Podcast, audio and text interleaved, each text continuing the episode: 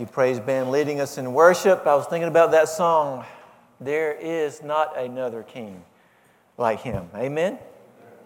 So thankful for King Jesus. I hope that you are as well.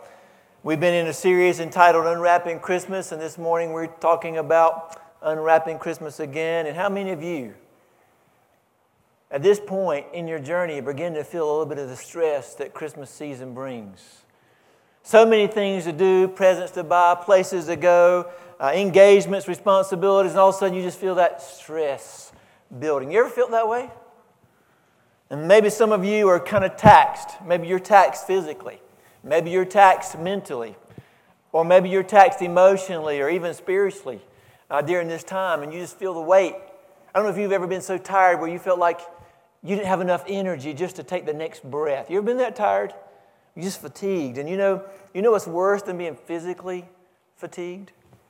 Being mentally fatigued, or being emotionally fatigued, or even being spiritually fatigued. You know, I read an article this past week, several of them actually, and it said that the number one health problem in America is anxiety. The number two health problem in America is depression.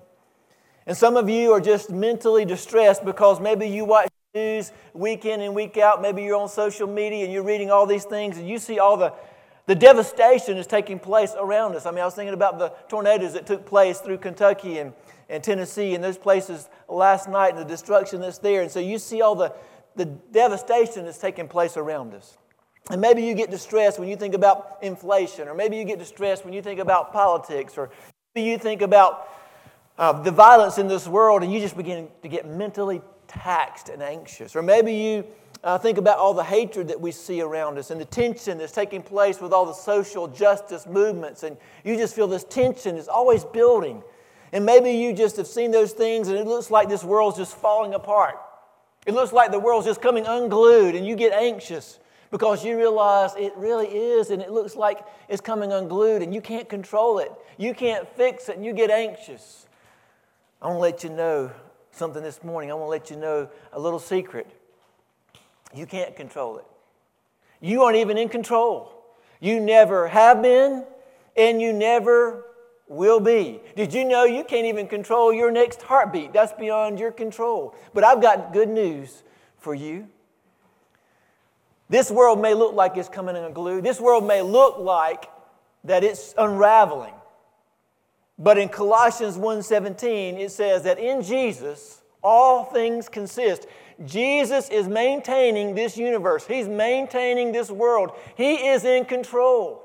Nothing is outside of his control. He's in control. And Jesus is the glue that holds this world together. So no matter what the world looks like, you can rest assured that Jesus is in control.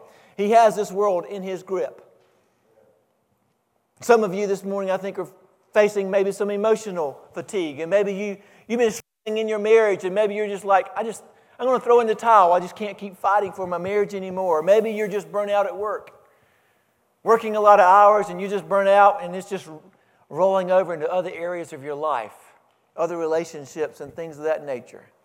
Maybe some of you are in financial distress. Maybe some of you are struggling through the loss of a loved one, and this time is really difficult.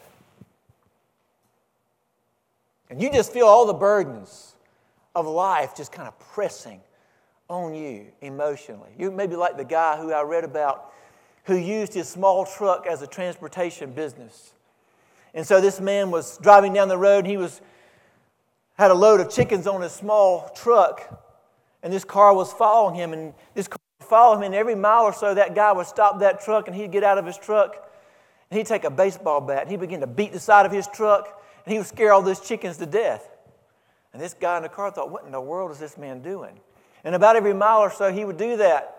So he thought, well, the next time he stops, I'm going to get out and I'm going to ask him what he's doing, beating the side of his truck, scaring all those chickens. And so when that man pulled off the next mile, the guy in the car pulled off. He said, Sir, can you tell me why you keep getting out of your truck and then beating the side of your truck with a baseball bat?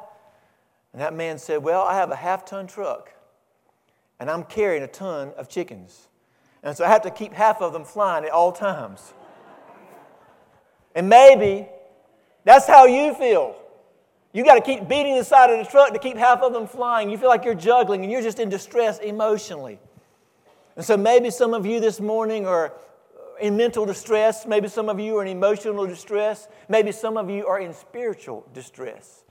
And so this morning we're going to unwrap the gift of Christmas and we're going to find rest. And so we're in Hebrews chapter 3 and 4, and I'll just let you know up front there's no way I can unpack all the things in chapters 3 and 4. I'm going to do my best, so you need to listen quick and carefully. So make sure you try to keep your full attention. But we're going to unwrap Christmas so you can find rest. If you look in Hebrews chapter 3, and then in verse 3, we're not going to read all the verses at one time, but in Hebrews chapter 3, verse 3, you're going to see something about the book of Hebrews. It's always talking about Jesus is better than. Jesus is more supreme. Jesus is better than. When the very first few verses in Hebrews chapter 3, it says that Jesus is better than Moses. In verse 3, it says, For this one, Jesus, has been counted worthy of more glory than Moses, inasmuch as he who built the house has more honor than the house. And Moses, indeed, was a was faithful in all his house as a servant. Moses was a servant, but look in verse 6. But Christ as a son over his own house. Jesus is greater than Moses. Moses was a servant in the house, and Jesus was the son over the house. So Jesus is greater than Moses. And as you begin to look through this, these through uh, two chapters, you're going to realize that Moses led the children of Israel out of Egyptian slavery. That was a pretty great thing. But Moses was not able to lead the children of Israel into the promised land. He could not lead them into the place of rest. But Jesus is greater than Moses because not only can Jesus deliver you from the slavery of sin, he can lead you into the promised land. Jesus is greater. And so when you read the book of Hebrews, you will know this Jesus is greater than the prophets. Jesus is greater than the angels, and Jesus is greater than Moses. Now, the very first thing I want you to notice this morning is that Moses could not give spiritual rest, but Jesus can. And the very first thing I want you to notice this morning is that there is an invitation to rest. An invitation to rest. Whatever's going on in your life, you have an invitation to rest. Write this verse down Matthew 11, 28. Matthew 11, 28, Jesus gives an invitation for you and to me. Jesus gives us an invitation to come to Him. It says this Come to me. Come to me, all you who are laboring and heavy laden, and I will give you rest. Are you mentally taxed? Are you emotionally taxed? Are you spiritually in distress? Jesus says, Come to me, and I will give you rest. Isn't that a beautiful invitation? Come to me, and I will give you rest. You know, rest does not come from prosperity. Some people think if I just had a little bit more money, I could, just, I could rest and I could relax. But you know, money really doesn't bring rest. In fact, I think it does the opposite. You don't relax when you have more money because you work hard to get it, and then you have to work hard to keep it. And so you are not resting. Sometimes it causes more stress. But let me just say this money can buy a lot of things, but money cannot buy rest. Money can buy you comfort, but money cannot buy you contentment. Money can buy you pills, but money cannot buy you peace. Money can buy sex, but money cannot buy love. Money can buy you a bed, but it cannot buy you sleep. There are a lot of things that money cannot do, and rest will not be found in prosperity. You know, rest is not even in a place. You know, the, the Israelites thought if they could just get to Canaan, they would finally have peace. And sometimes we think if I could just, if I could just get to the right job, I'll finally have peace. Or if I can just move into a better neighborhood, or maybe into a, a nicer town. If I can just get to a different place, I will be at rest. Some people think if I can just get to a bigger house, I will finally be at rest. Some students will say, if I could just go to the right college or university, then I will, I will be at rest. But rest is not in a place. It's not in prosperity. Some of you think that rest and relaxation can be found in pleasure. And so some people go from pleasure to pleasure to pleasure, looking for rest and relaxation and fulfillment. Have you ever looked at the countenance of someone who's lived a life of pleasure? Sinful pleasure? You ever notice about their countenance? It really sometimes uh, shows itself on their countenance, on their face, the damage that that pleasure has done to their soul. And pleasure can't give you rest. Rest is not in prosperity, rest is not in, in a place, rest is not in pleasure, rest is in a person, and his name is Jesus. Rest is in a person. And so this morning we're unwrapping the gift of Christmas and we find Jesus, and in Jesus we find rest. Now you might say, well, how does Jesus give me rest? How can Jesus give me rest? Well, for one, Jesus has paid your sin debt in full. Jesus gives you rest. Some people say, well, does, does God just overlook my sin when I ask Him to forgive me? Does God just skip it? No, God does not skip your sin when you come to Him and ask Him to forgive you. Jesus paid for your sin. He doesn't skip your sin. He doesn't overlook your sin. You know, the Jews, they put all their faith in the law of Moses to save them. They thought if we could just keep the law, then we will be able to be saved. And let me just say, if that's you, there's never any rest if you're trying to be saved by keeping the law. It just won't ever happen. Can you imagine how weary you would become if you tried to be saved by keeping the commandments? And by, by your own goodness, can you imagine how exhausting that would be?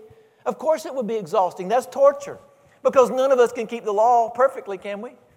Did you know if you've sinned just one time, just one time, the Bible says you are a lawbreaker and you are a sinner? Just once. Now, all of us are, more, are guilty of more than that, aren't we? How exhausting might that be? You know, the problem with every world religion like Hinduism and, and uh, Islam and Buddhism, you know the problem with those religions? They're all works based religions. They have no mechanism for getting rid of your sin. In other words, it's like a good versus bad. It's like a scale. And so my good must outweigh my bad. And so the only problem is you've got this bad thing over here, and I don't know how to get rid of it. Because there's no mechanism for that. Only in Christ can you get rid of your sin.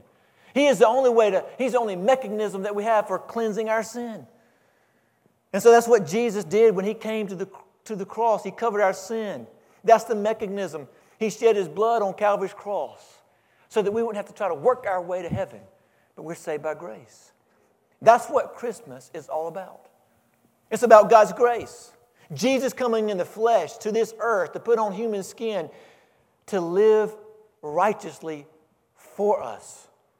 And then he could die on the cross for us. He fulfilled the law of Moses. He didn't, he didn't just skip it, he fulfilled it. Jesus didn't ignore the law, he fulfilled the law of Moses. And you know what he says to you and to me? Come. Come to me. All you who are laboring and are heavy laden, come to me, and I will give you rest. Come to me, all you who are mentally tapped out. Come to me, all you who are spiritually tapped out. Come to me, all you who are emotionally taxed. Jesus did for you what the Ten Commandments could not do. Jesus has done for you what the what the law could not do. Jesus has done for you what Moses couldn't do. One of my favorite preachers to listen to is Adrian Rogers, and he always says things so wonderfully in just a sentence. And he said it this way The law says run, but it doesn't give you any legs. The gospel says fly, and then it gives you wings. There's the contrast. And people are trying to find rest in all kinds of things, whether it's pleasure or people or prosperity. You know, a few years ago, we went to Burkina Faso in West Africa, and we took a medical team, and, and we were getting, but Burkina Faso is one of the poorest countries in the world. And we were taking a medical team to Burkina Faso, and we were told, do not bring antidepressants because the people here are not depressed. In the poor, one of the poorest countries in the world, but then here in rich America, depression is one of the leading health problems in America. Prosperity cannot give you rest and peace. I love the words of the fourth century theologian, St. Augustine. He said, The soul is restless, and it will not rest until it finds its rest in Jesus. Is that true? The soul's restless. Until you look to Jesus for your rest, you'll never find rest. I love the verse, Psalm 55 22. It says, Cast all your burden on the Lord, and He shall sustain you. John Phillips, you might not know that name, but he's a theologian, he's a commentator. He writes a lot of commentaries. Sometimes I like to read uh, uh, his commentaries. It's kind of lofty, but, in, but he shared the story of a missionary friend who was in Africa. And uh, this missionary was driving down the road one day and he saw a man who was carrying a heavy burden. And if you ever go to Africa, you know that's just normal. And he had a heavy burden on his shoulders and he was trying to haul that burden down the road. He had compassion on him, so he pulled over. He said, Would you like, would you like to get on my truck and let me give you a ride? And that man was gracious, and he got on that truck, and he's driving down the road, and that missionary driver, he's just driving down the road. He looks in his rearview mirror, and this is what he sees. He sees that man sitting on the back of his truck, and he still has that heavy load on his shoulder, just like this. And that missionary is like, What in the world is he doing? So he pulls over. He said, Why do you have that heavy load on your shoulders? Put it in the truck. And that man says, Well, I didn't know this truck could hold me and a load. Isn't that how we are with Jesus sometimes? Can I really cast my burdens on Jesus? Can He really carry my load? He carried your burden to Calvary. That's how much He can carry. He says, Come to me, and I will give you rest. But I want you to look at Hebrews chapter 3, verse 7. Now, Jesus gives you an invitation, but I want you to see the urgency in that invitation. In Hebrews chapter 3, verse 7, it says, As the Holy Spirit says, today, if you will hear his voice, do not harden your hearts as in the rebellion, in the day of trial in the wilderness. Today. Then look down at verse 13 for a moment. It says, Exhort one another daily while it is called today, lest any of you be hardened through the deceitfulness of sin. Look at verse 15. While it is said, Today, if you will hear his voice, do not harden your hearts as in the rebellion.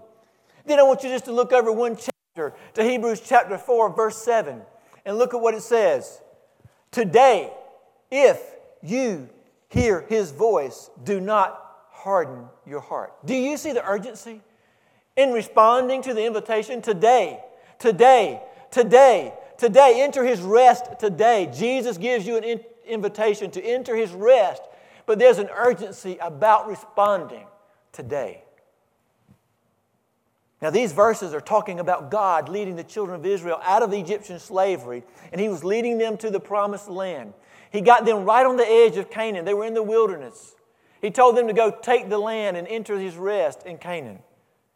But before they would do that, they said, hey, let's send out some spies. Let's send out 12 spies, one from each tribe, and let's send them in to scout up the land to see if we can take this land. And so they got 12 spies, sent them in, and when those 12 spies came back, you know the story. 10 of them said, We can't take the land. They're too big, they're too powerful, they're too strong. We cannot take the land. Only two said they could. And so they refused to enter the rest of the promised land, but yet God had told them to go in and take it. He'd already given it to them. In Hebrews chapter 3, verse 9, it says that they had seen the works of God. They had already seen God's works before then, hadn't they? I mean, they were there whenever the 10 plagues attacked uh, the Egyptians and God was letting them go. They were there when the death angel came and struck the firstborn of every Egyptian, but somehow God spared the Hebrews. They were witnesses. They were witnesses whenever they traveled out of Egypt. And they got to the Red Sea, and God parted the Red Sea and let them walk across on dry land. And then He closed that Red Sea up on the Egyptians who were pursuing them. They were witnesses to all these miracles, and they refused to believe God when it came to their salvation. And so, what we see here is their hearts were hard, and so they would not enter God's rest in the land of Canaan. They didn't get to, the, to enjoy the rest that God promised because they would not respond. And God has offered you rest. You know, Sometimes we have so many good intentions. We mean to respond. You know, just like yesterday, I was invited to go to a, an event where somebody was having a Christmas outing, and I meant to write it down on my calendar. I intended to. But for some reason, I failed to do that. And guess when I realized that I missed it? This morning. You know, some of you, if you're not careful, you're going to miss what God has in store for you because you have good intentions, but you will not respond. I think it was Benjamin Franklin who coined the phrase never put off until tomorrow what you can do today. Never put off your salvation until tomorrow when it's available today. Today. You know, the more you hear the gospel and reject it, the harder your heart becomes. The more you, thank you, John Henry, the more you hear the gospel over and over and over, and you hear the Holy Spirit and you refuse, the more callous you become. It's kind of like whenever because I don't play guitar like John does. I mean, he, was playing my guitar. Didn't it sound good? The guitar makes all the difference, doesn't it? But when you, when you play a guitar, your fingers get calloused. And the more you play, the more callous they become, and they don't hurt anymore, right? That's what happens when you hear the gospel and your heart's tender and you just reject it, reject it, reject it initially, and then all of a sudden you, your heart's calloused and you don't feel it anymore. You're not sensitive. And so the invitation is today. And there's an invitation to rest. I also want to give you the stipulation of rest. There's a stipulation that goes with the invitation. God offers you an invitation to rest, but there's a stipulation to that invitation. And that stipulation is faith. F A I T H, faith. If you want the rest that Jesus offers, you must come in faith, believing Him. And the reason the Israelites didn't get to go into the promised land was because of unbelief a lack of faith. And the reason that the children of Israel didn't get to enter God's rest was because of unbelief. Unbelief locked the door into the promised land. Unbelief. Hebrews 3:16 says this. For who, having heard, rebelled? Indeed, was it not all who came out of Egypt, led by Moses? All of them.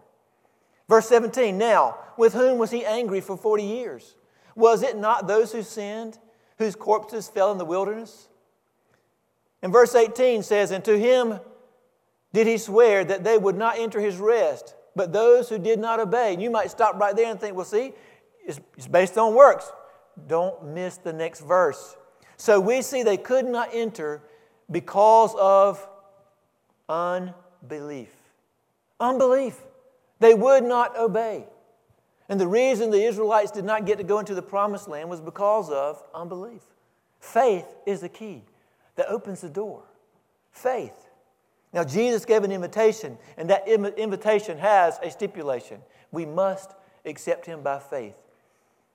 Now, I want you to look at Hebrews 4 2 for a moment.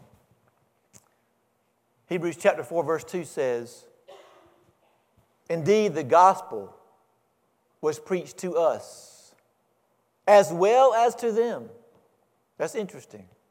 The gospel was preached to them, but the word which they heard did not profit them, not being mixed with faith in those who heard it. Why did it not profit them? Because they did not have faith. The children of Israel heard the gospel. He said, Well, how did they hear the gospel? The gospel wasn't even written at that time. They had already heard that one day God was going to provide a Messiah. They knew that their Savior would come. They didn't know all the details, but they knew enough. They heard the gospel, but it didn't benefit them because it wasn't mixed with faith. Now, the gospel cannot give you rest without faith. Can't do it. In Hebrews chapter 11, verse 6, the Bible says, But without faith, it is impossible to please him. For he who comes to God must believe that he is, and that he is a rewarder of those who diligently seek him. Without faith, it's impossible to please God. Now, some people think they have to work for their salvation. Some people believe that. And some of you right now, you're trying to work for your salvation, and so you're working hard and you're trying to work for your salvation, and you are in spiritual distress because you realize how many times you fail. I love John 3:16. For God so loved the world that he gave his only begotten son that whoever does good works Is that what it says? No. For God so loved the world that he gave his only begotten son that whoever has no sin No. For God so loved the world that he gave his only begotten Son, that whoever can be better than everybody else. No. For God so loved the world that he gave his only begotten Son, that whoever believes in him should not perish, but would have everlasting life. See, we have faith in, in a work, and it is the work of Christ. That's where our faith lies. What is the work of Jesus? The work of Jesus is real clear. One day, the spotless, sinless Son of God carried a rugged cross up to a, a place outside of Jerusalem. We know it sometimes as Golgotha in Hebrew or Calvary in Latin. And on that rugged cross, He died for our sin and set us free from sin and death. Jesus had never sinned, never lied to anyone, never thought a wrong thought, never did a wrong thing, never said a wrong thing, and he died on the cross. All of our sin was laid on him. That's the work of Christ. Look at Hebrews 4 3 for a moment. Hebrews chapter 4, verse 3.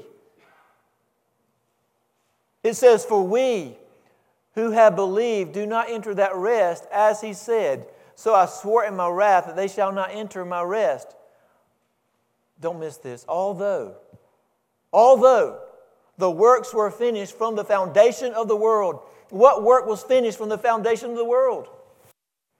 Write this down. Revelation 13 8. Revelation 13 8 says this The Lamb was slain from the foundation of the world. Jesus was slain from the foundation of the world. You know, I read an article last week that said that 37% of church going people do not believe that Jesus existed before his physical birth. 37% of church going people believe that Jesus did not exist before his physical birth. If Jesus did not exist before his physical birth, his death has no power to save you. But Jesus was the creator of this world, the sustainer of this world, and now he is the savior of this world because he existed before his birth. He was not just another man, but he was a God man. And in Revelation 13 8, it says that Jesus was slain from the foundation of the earth. The work of the cross was already planned before creation, and it was already executed before creation. The Lamb was slain from the foundation of the earth. I don't know about you, but that's exciting. It was a done deal. God already had a plan. It wasn't an afterthought, it was, it was the forethought. And the reason so many people are weary they're trying to work their way to heaven. They have not believed in a gospel of grace. Isn't it wonderful to know that we don't have to work our way to heaven? Isn't it wonderful to know that we're saved by grace through faith and not of ourselves, not of works? Nobody's ever going to go to heaven and say, Well, I got here on my own merit. I got here by my own good works. No, we're all going to go to heaven and we're going to say, I am saved by grace through faith. That's how I'm saved, by the blood of Christ. That's how I'm saved. Not my own good merit, thank God. You ought to be thanking God too. I'm not the only sinner.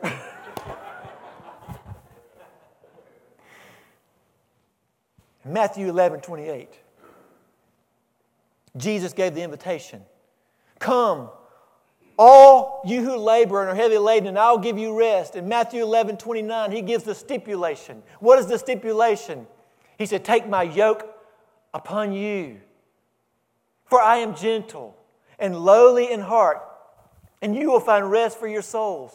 Now you're thinking, what is this yoke about? That doesn't sound like, that doesn't sound like something pleasing. That doesn't sound like uh, a rest. That sounds like a burden. Jesus is going to put a yoke on us. You know what a yoke was? It was that wooden harness that they would put on oxen. Sometimes they'd customize it to fit the oxen.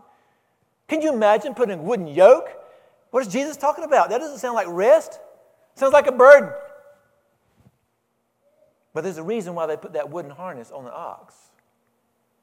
It's so that the master could steer the ox where he wanted it to go. So that the master could be in control.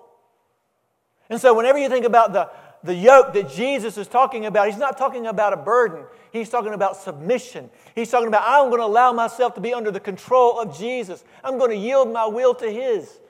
That's what it means to, to come under his yoke. It means to submit to his leadership. I give him power over my life. Not too many, maybe a year ago or two years ago, I was, um, I was at the fire department and uh, this guy came up and I saw him. He was working there. He was on a chain gang. And I knew him. I said, Man, what are you doing on the chain gang?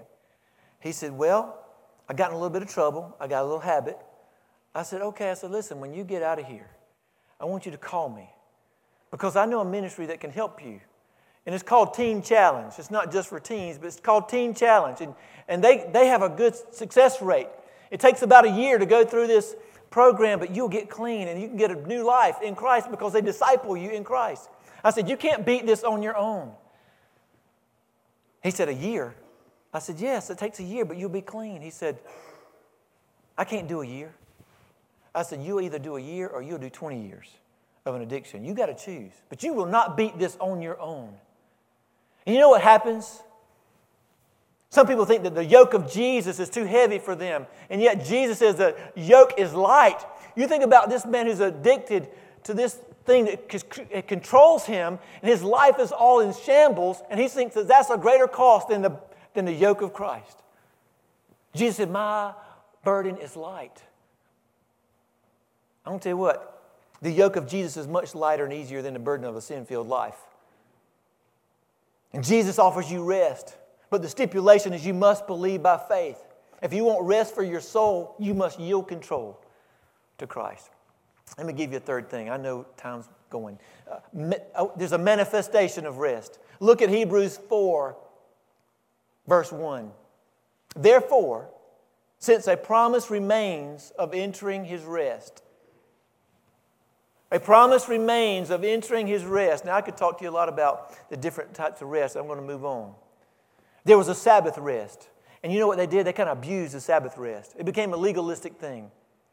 And for example, when we were in Israel just a, just a few years ago, we, there was a, an elevator in the hotel. It was called a Shabbat elevator, a Sabbath elevator. And what would happen would be it would stop on every single floor. You didn't have to push a button because pushing a button would be considered work. And sometimes we miss the mark, and that's not what Jesus is talking about here. That's not what the Bible is talking about here. That's not what Hebrews is talking about. And then there was another kind of rest. It was called a, a rest from Egyptian slavery. And God had delivered them from this Egyptian bondage, and there was a rest from slavery. And that was a good thing. But they were there in the wilderness, and God had something better for them. But there they were in the wilderness, and they weren't enjoying the salvation that God offers because they were still stuck in the wilderness. You know, there was no danger they were going back to Egypt. God had delivered them. There was no danger that they were going to ever be back in Egyptian slavery at that time. God had delivered them. Some people think, well, if you sin once you're a Christian, then you, you're lost again. Well, this, that's not the point. They were never going back. But the point was they weren't enjoying the salvation that God had provided. Because there they were in the wilderness. Yes, they were, they were set free from this slavery, but they weren't enjoying all the benefits of being saved. They weren't enjoying all the blessings. You know, Jerry Vines called those people, he said, you know, Christians can be like that. We can be wilderness Christians. Yes, God, we're saved. We're saved from the slavery of sin, but we're not enjoying all the, the wonderful benefits of being in fellowship with Christ. And we're wilderness Christians. And some of you may be wilderness Christians this morning. You know, a wilderness Christian never gets to enjoy the rest that God provides. You know, a wilderness Christian, they never pursue holiness. They want to live kind of in the world, but on the edge of the promised land, on the edge of Canaan. I really don't want all the benefits of Christ. I just don't want to suffer the, you know, hell, basically. I want to be free from that, but I don't really want to live in Canaan. And so they live on the edge, maybe. And so there was a group of people, maybe you're one of them, it's a wilderness Christian. You don't really immerse yourself in God's church, you want to live on the fringe, just on the outskirts. And then there was a Canaan rest. And the Canaan rest is when people finally crossed over into the promised land. And when the children of Israel crossed into the promised land, they really found rest. They had a rest from their wandering wilderness. They had rest in the promised land, in Canaan. But I don't want you to get the idea just because they were in Canaan that all their hardship was over. Did you know when they got to Canaan, they had some battles to still fight? They still had some hardship. They still had some adversity. They still faced suffering. See, their rest did not come because they were in Canaan. Their rest became, came because they fought their battles in faith. Faith in God and faith in His Word. Faithful, they had faith in His promises. And there are some Canaan Christians who live victorious. And the rest that they enjoy comes from their relationship with Jesus. It doesn't mean that they're free from calamity. It doesn't mean they're free from adversity. It doesn't mean that you're going to be free from any kind of activity. That's not the rest he's talking about. It's resting in God's promises, resting in God's word, no matter what comes your way. The rest comes from submitting yourself to the control of Christ. I love how Corrie ten Boom said it. Corrie ten Boom was in a concentration camp when she was a child. She said, If you look around you, well, you will be distressed. If you look inside of you, well, you will be depressed. But if you look to Jesus, then you will be at rest. Isn't that true? But I want to give you one last thing. You don't have to wait till you die to have rest for your soul. But we need to have an anticipation of a better day coming, an anticipation of rest. In Hebrews 4 8, it says, For if Joshua had given them rest, he would not have afterwards spoken of another day. He's speaking of another day somewhere out there. Joshua led them into the promised land, but there's still another day coming. He's not talking about Canaan rest, he's talking about eternal rest. And there remains, in verse 9, there remains therefore a rest for the people of God. For he who has entered rest has himself also ceased from the works of God, as God did from his. Let us therefore be diligent to enter that rest. Now, Joshua couldn't give them the rest. There's another day coming. And so the writer of Hebrews is talking about an eternal rest. I don't know about you, but are, are you looking for today when the trumpet's going to sound? And the clouds will be rolled back, and the Lord will descend, and we will forever be with the King Jesus we sang about. There will be no more exhaustion, no more frustration, no more addiction, no more temptation, no more distraction. I love how Revelation 14 13 says it. You ought to write it down. Blessed are the dead who die in the Lord from now on. Yes, says the Spirit, that they may rest from their labors and their works follow them. And then, one of my favorite verses of hope in all of the Bible is found in Revelation chapter 21, verse 3 and following. It says, And I heard a loud voice from heaven saying, Behold, the tabernacle of God is with men. And he will dwell with them. We just sang about it. He will dwell with us, and they shall be his people, and God himself will be with them and be their God. And God will wipe away every tear from their eyes, and there will be no more death. Are you struggling emotionally? There will be no more death, nor sorrow, nor crying, and there shall be no more pain, for the former things have passed away. Then he who sat on the throne said, Behold, I make all things new. I don't know about you, but I'm looking forward to that day. I was thinking about when they were singing that song. I'm looking forward to the day whenever Jesus is going to heal all the disease. Aren't you?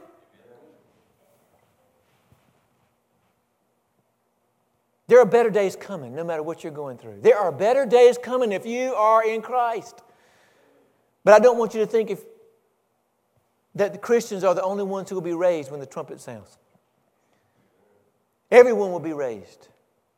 In Daniel chapter 12, verse 2, Daniel said this And many of those who sleep in the dust of the earth shall awake, some to everlasting life, and some to everlasting shame or, and uh, everlasting contempt.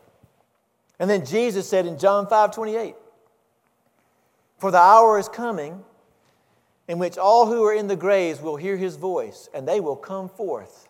Those who have done good to the resurrection of life, and those who have done evil to the resurrection of condemnation.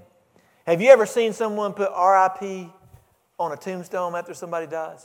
That means what? Rest in peace. if they die without Christ, they will not have rest in peace. Revelation 20, 13 says this. It's called the Great White Throne Judgment. Says, The sea gave up the dead who were in it, and death and Hades delivered up the dead who were in them, and they were judged, each according to his works. And then death and Hades were cast into the lake of fire. This is the second death. And anyone not found written in the book of life was cast into the lake of fire. If you reject Jesus, there is no rest for your soul. Rest is only found in Jesus. And you must find your rest in Jesus. And his invitation is today. Today. Would you pray with me? And while you got your heads bowed and you're, uh, you're just processing what we've been talking about, I want to give you some ways to respond to the invitation. Number one, if you're sitting in this church, maybe you've been here all your life, but you've never trusted Christ, you've never put your faith in Jesus, then you need to come today. Today, no delay. You need to put your faith in the finished work of Jesus Christ, not your own goodness, but in Christ and Christ alone. Or maybe this morning you are saved and you are a wilderness Christian and you're wandering out there somewhere and you're not really in fellowship with God like you ought to be. Maybe it's time for you to come back and say, God, I want the rest that you promise in your word. And I'm willing to come under your authority. I'm willing to admit control over my life to you.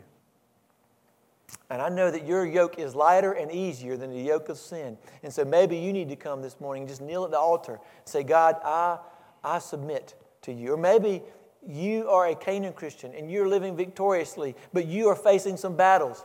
And maybe you're facing some adversity, some hardship. And maybe you just need to say, God, I need you to help me fight these battles in faith. I can't win them on my own. Would you, in just a moment as we sing, would you respond? And don't be afraid. Lord, thank you for your word. Thank you for the hope that we have in Jesus. Thank you that He is our source of rest. And so today, Lord, if anybody's in turmoil, in distress, would you put it on their heart to respond to you this morning? Thank you for being our rest today, tomorrow, and for those who are in Christ forever. In Jesus' name we pray. Amen. Would you stand and sing? To every question